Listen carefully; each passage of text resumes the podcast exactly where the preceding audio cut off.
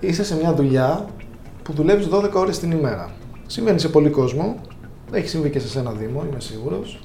Και όταν δουλεύεις 12 ώρες την ημέρα, αναγκαστικά μετά από ένα σημείο το κεφάλι σου γίνεται καζάνι.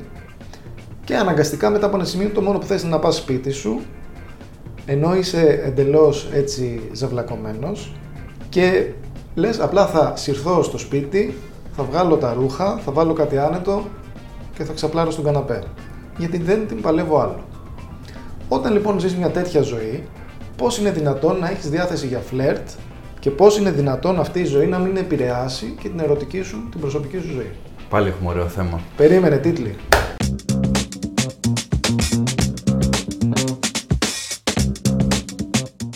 Καλώς ορίσατε σε ένα ακόμη επεισόδιο της εκπομπής του Coaches and the Drink. Είμαι ο Γιώργος, ο Head Coach. Μαζί μου έχω τον Δήμο, τον coach μας. Και θα συζητήσουμε όλοι μαζί το πώς η δουλειά μας και η επαγγελματική μας ζωή έχει αντίκτυπο και στην προσωπική ερωτική μας ζωή και στο φλερτ.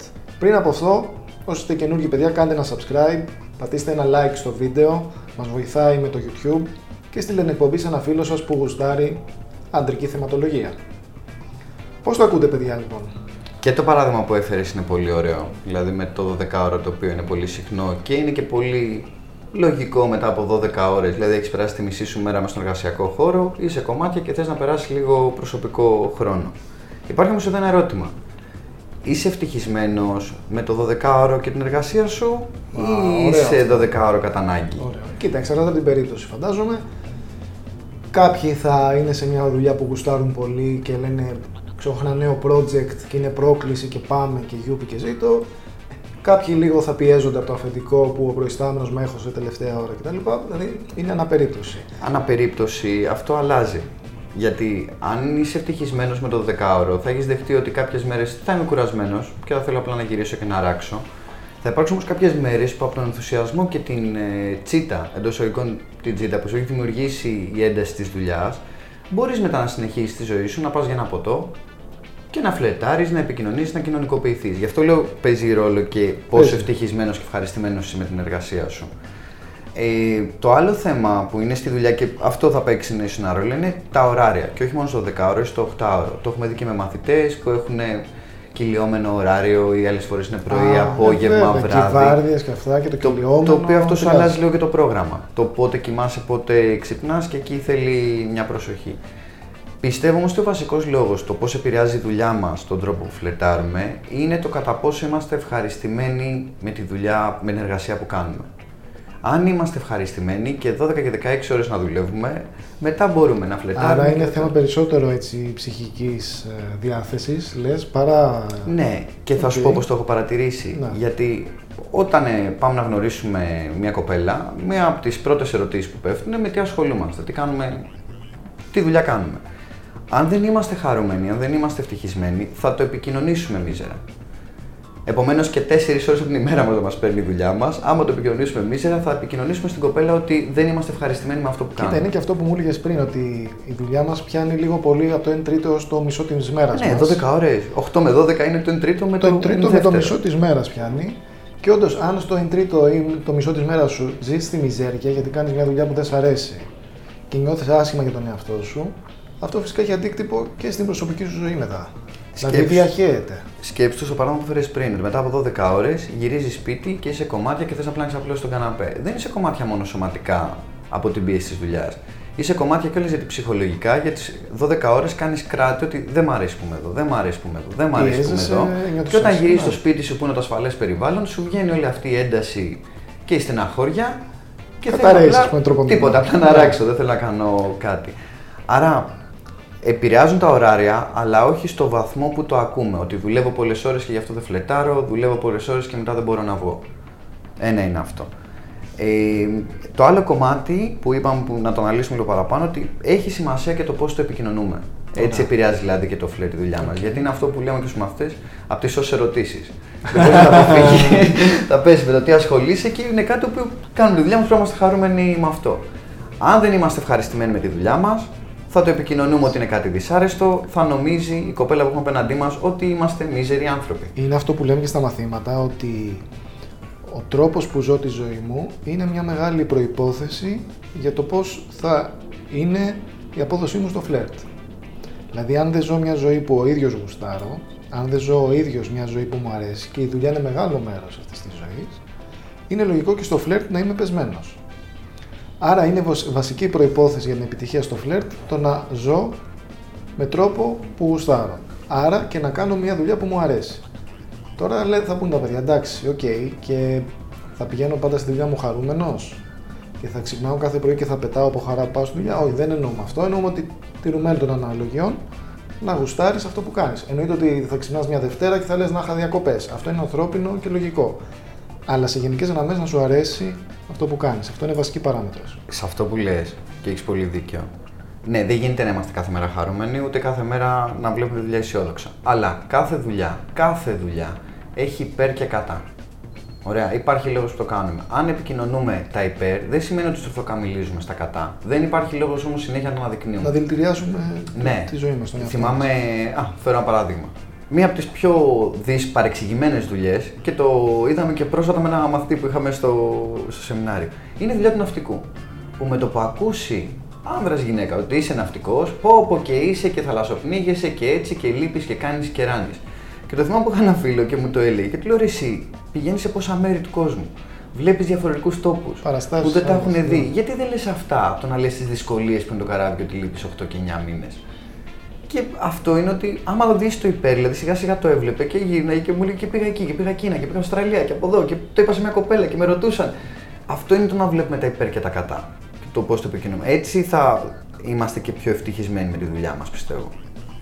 Κάτι άλλο που επηρεάζει τη διάθεσή μας είναι και το εξής και αυτό είναι αντικειμενικό. Μπορώ να κάνω μια δουλειά που μου αρέσει, αλλά έχει σημασία και αν η δουλειά είναι κοινωνική ή είναι μοναχική. Ωραίο αυτό. Δηλαδή, το είχα δει και στον εαυτό μου παλιά σε αλλαγές ε, δουλειών. Ε, σε εποχές που δούλευα πιο μοναχικά, επειδή είσαι όλη μέρα πιο κλεισμένος και μπορεί όλη μέρα να μιλάς μόνο με ένα άλλο άτομο, ε, αυτό είναι λογικό να μην σε βάζει σε τόσο κοινωνική διάθεση, να μην είσαι δηλαδή τόσο ζεστός και να δυσκολεύεσαι λίγο να ξεκινήσεις. Ενώ όταν είσαι σε ένα χώρο που μπαινοβγαίνει κόσμος, μιλάς με πολλούς και δεν εννοώ μόνο με κοπέλες, δεν εννοώ για φλερτ, εννοώ σαν κοινωνική διάθεση, δέχεσαι ερεθίσματα, μιλάς με κόσμο, βγαίνεις έξω και πιο έτοιμος, πιο ζεστός. Οπότε παίζει και ένα ρόλο αυτό. Παρ' όλα αυτά, ας δούμε το εξής σενάριο, ότι είμαι σε μια δουλειά που τέλος πάντων μου αρέσει. Αλλά όντως δουλεύω πολλές ώρες τη μέρα και δεν έχω χρόνο για φλερτ. Τι μπορώ να κάνω; Πόσες ώρες τη μέρα; Το πιάσουμε ένα-ένα. Μιλάμε για 12 ώρες, 16 παραπάνω. Για 10-12 ώρες, ναι. Έχεις 10-12 ώρες και σου αρέσει η δουλειά. Που σημαίνει ότι φεύγοντας από τη δουλειά δεν είσαι κάθε μέρα κομμάτια. Ωραία. Ωραία. Γιατί να μην είσαι λίγο πιο αυθόρμητος και μετά τη δουλειά να πας να πιάσει ένα ποτό; Εγώ θα σου πω και το εξής. Πες ότι δεν έχεις χρόνο να πας για ποτό. Τι έκανα εγώ παλιά σε φάσεις που δούλευα πολύ. Όπως γυρνάς από τη δουλειά, με το λεωφορείο, με τα πόδια, με το μετρό, κάνε δύο προσεγγίσεις. Μίλα με δύο κοπέλες. Σωστό και αυτό. Σωστό δηλαδή, προσέγγισε, φλέρταρες σε νεκρό χρόνο. Μπαίνεις στο σούπερ μάρκετ μετά τη δουλειά να πάρεις κάτι για να φας το βράδυ. Μίλα με δύο κοπέλες. Πάντα με τους ωραίους τρόπους, όχι καφρίλε, με τους ωραίους τρόπους που δείχνουμε στα μαθήματα. Αλλά εκμεταλλεύσου και τους νεκρούς χρόνους. Κατεβαίνεις, το έχουμε και άσκηση. Κατεβαίνεις από τη δουλειά στα μισά της μέρας να πας να πάρεις έναν καφέ.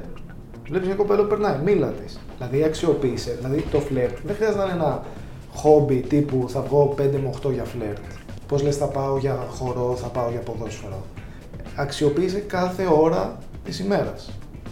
Από εκεί πέρα όμως καλά λες ότι μπορώ να βγω για ένα ποτό, να βγω για έναν καφέ. Ok. Okay. Δεν είναι ότι είσαι χάλια κάθε μέρα. Μα αυτό ακριβώς. Και στα πλαίσια κιόλας που λες ότι εκμεταλλεύει τον νεκρό χρόνο, πάλι παίζει ρόλο η διάθεση. Μέρες που νιώθεις καλά, μέρες που δεν νιώθεις ότι θα ρουτινιάσεις, θα είναι μια κουραστική μέρα. Φλέρταρες στο δρόμο, βγαίνεις και κάτω έξω. Δηλαδή, μην το χρησιμοποιούμε και σαν δικαιολογία λίγο. Να πω το εξής, παιδιά, ότι αν περιμένω η ζωή μου να είναι όλα τέλεια για να αρχίσω να φλερτάρω, δεν θα το κάνω ποτέ.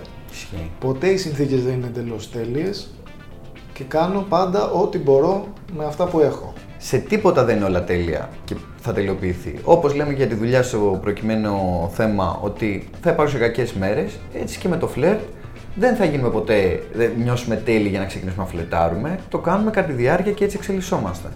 Θέλω να σε ρωτήσω όμως κάτι στο παράδειγμα που φέρει πριν, ότι υπάρχουν και δουλειές όπου δεν έχεις κοινωνικοποιήσει με άλλους ανθρώπους και είσαι μόνος σου, άρα. Πιο κλειστά. Πιο Ναι, κλειστά. και είναι λογικό αυτό γιατί το έχω νιώσει σε προηγούμενες δουλειές, το να είσαι πιο σκουριασμένος. Αυτό πώς μπορεί να το εκπαιδεύσει ο άλλος, γιατί φαντάζομαι ότι ακόμα και στο νεκρό χρόνο, στο διάλειμμα του να βγαίνει έξω, το απευθείας από το να είναι σε ένα Ναι. δωμάτιο, σε ένα Αρχή γραφείο με να έναν άνθρωπο και να ζεσταθεί. βγει έξω με τον κόσμο και να πάθει κοκομπλόκο και να μιλήσει σε μια κοπέλα, θα είναι μονίμως στο στάδιο του να είναι οι άχαρες πρώτες προσεγγίσεις που λέμε. Πώς θα μπορούσε ένας τέτοιος άνθρωπος, ένας τέτοιος εργαζόμενος, να το καλλιεργήσει πιο απαλά; Ε, εκεί θα, θα μπορούσε να κοινωνικοποιηθεί, όχι να φλερτάρει, να κοινωνικοποιηθεί με τον ε, άνθρωπο που του φτιάχνει τον καφέ, με την κυρία στο φούρνο, σε επίπεδο κουβέντας, να αρχίσει να ζεσταίνεται, ώστε μετά να μπορέσει να φλερτάρει. Σίγουρα εκεί δηλαδή θα χρειαστεί λίγο περισσότερη ώρα για Ναι. να σταθεί, αλλά πάλι γίνεται. Το κάνεις με αυτόν τον τρόπο. Δηλαδή, δεν βγαίνει να φλερτάρεις με τη μία, κοινωνικοποιείσαι με τους γύρω-γύρω. Και κάτι τελευταίο, όταν λέμε ότι πώς επηρεάζει η δουλειά την ερωτική μας ζωή, επηρεάζει και το θέμα της σχέσης. Είναι λοιπόν λογικό μια περίοδο που έχω ε, πίεση στη δουλειά, άγχος στη δουλειά, να γυρνάω σπίτι στην κοπέλα μου με λιγότερη ενέργεια και λιγότερη διάθεση. Σε αυτή την περίπτωση, πρώτα απ' όλα, αν είναι κάτι προσωρινό, δηλαδή έχω ένα deadline τώρα σε 10 μέρες και αυτές οι 10 μέρες είναι είμαι λίγο πιο πιεσμένος, και επειδή είμαι και λίγο πιο πιεσμένος, είμαι και λίγο πιο πεσμένος, θα πρέπει και η κοπέλα μου να δείξει λίγη κατανόηση. Όπως δείχνω και εγώ στις αντίστοιχες δύσκολες στιγμές που περνάει και αυτή στη δουλειά. Από εκεί πέρα όμως, αν μόνιμα με ρίχνει η δουλειά μου, θα πρέπει να βρω τρόπους ώστε αυτό να μην έχει μεγάλο αντίκτυπο στη σχέση μου. Δηλαδή να μπορώ αυτό που λέμε να αφήνω πίσω τη δουλειά. Μετά από μία ώρα να λέω τέλος η δουλειά για σήμερα, ας ασχοληθώ με την προσωπική μου ζωή και με τη σχέση. Είναι πολύ σωστό αυτό γιατί είναι διαφορετικό το να έχουμε κακιά μέρα και να μπορούμε να το επικοινωνήσουμε ή μια κακιά περίοδος. Όταν όμως δεν είμαστε ευχαριστημένοι με τη δουλειά μας, θα βγαίνει συνολικά στη ζωή μας, επομένως και στη σχέση μας. Αν ένας άνθρωπος δεν μπορεί να την αλλάξει τη δουλειά, γιατί το καταλαβαίνω και αυτό, ότι δεν μπορούμε πάντα να επιλέγουμε τη δουλειά που θα κάνουμε και ότι δεν μας αρέσει από κάτι φεύγουμε, είναι και δύσκολες εποχές. Πρέπει να μάθει να βάζει τα όρια του και κλείνοντας την εξώπορτα του γραφείου να πει αύριο πάλι, τώρα θα ασχοληθώ με άλλα πράγματα. Τι συμβαίνει όμως άμα σαν άνθρωπο του είναι δύσκολο να το αφήσει αυτό πίσω; Δηλαδή είναι δύσκολο κλείνοντας την πόρτα να το ξεχάσει για τις υπόλοιπες 12 ώρες της ημέρας; Υπάρχουν και τέτοιες περιπτώσεις. Γίνεται και αυτό. Απλά όσο γίνεται να δίνει χρόνο και ενέργεια και στη σχέση του. Αυτό είναι, το έχουμε πει και σε εκπομπές Και σε, και σε προηγούμενο. Ότι ξέρεις τι γίνεται, αν δίνω έμφαση μόνο σε ένα κομμάτι τη ζωή μου, αναγκαστικά τα άλλα θα πάνε πίσω και είναι κρίμα. Οπότε είναι καλό όσο μπορώ να το ισορροπώ. Είναι ένα θέμα που σίγουρα είναι δύσκολο. Έτσι. Δηλαδή, πάντα το δύσκολο στη ζωή είναι να έχεις ισορροπία. Πιο εύκολο είναι να είσαι στα άκρα. Αυτό ισχύει για όλα τα πράγματα στη ζωή. Το δύσκολο είναι να βρεις την ισορροπία. Anyway, το βαρύναμε στο τέλος. Λοιπόν, Το σκοτεινιάσαμε πολύ το εμάς- επεισόδιο. Όχι, εντάξει, δεν πειράζει. Αυτά από εμάς. Μας λέτε εντυπώσεις, μας λέτε αν σας έχει τύχει να σας επηρεάζει είτε θετικά είτε αρνητικά η δουλειά στην ε, προσωπική σας ζωή και τα λέμε την επόμενη φορά. Καλή συνέχεια.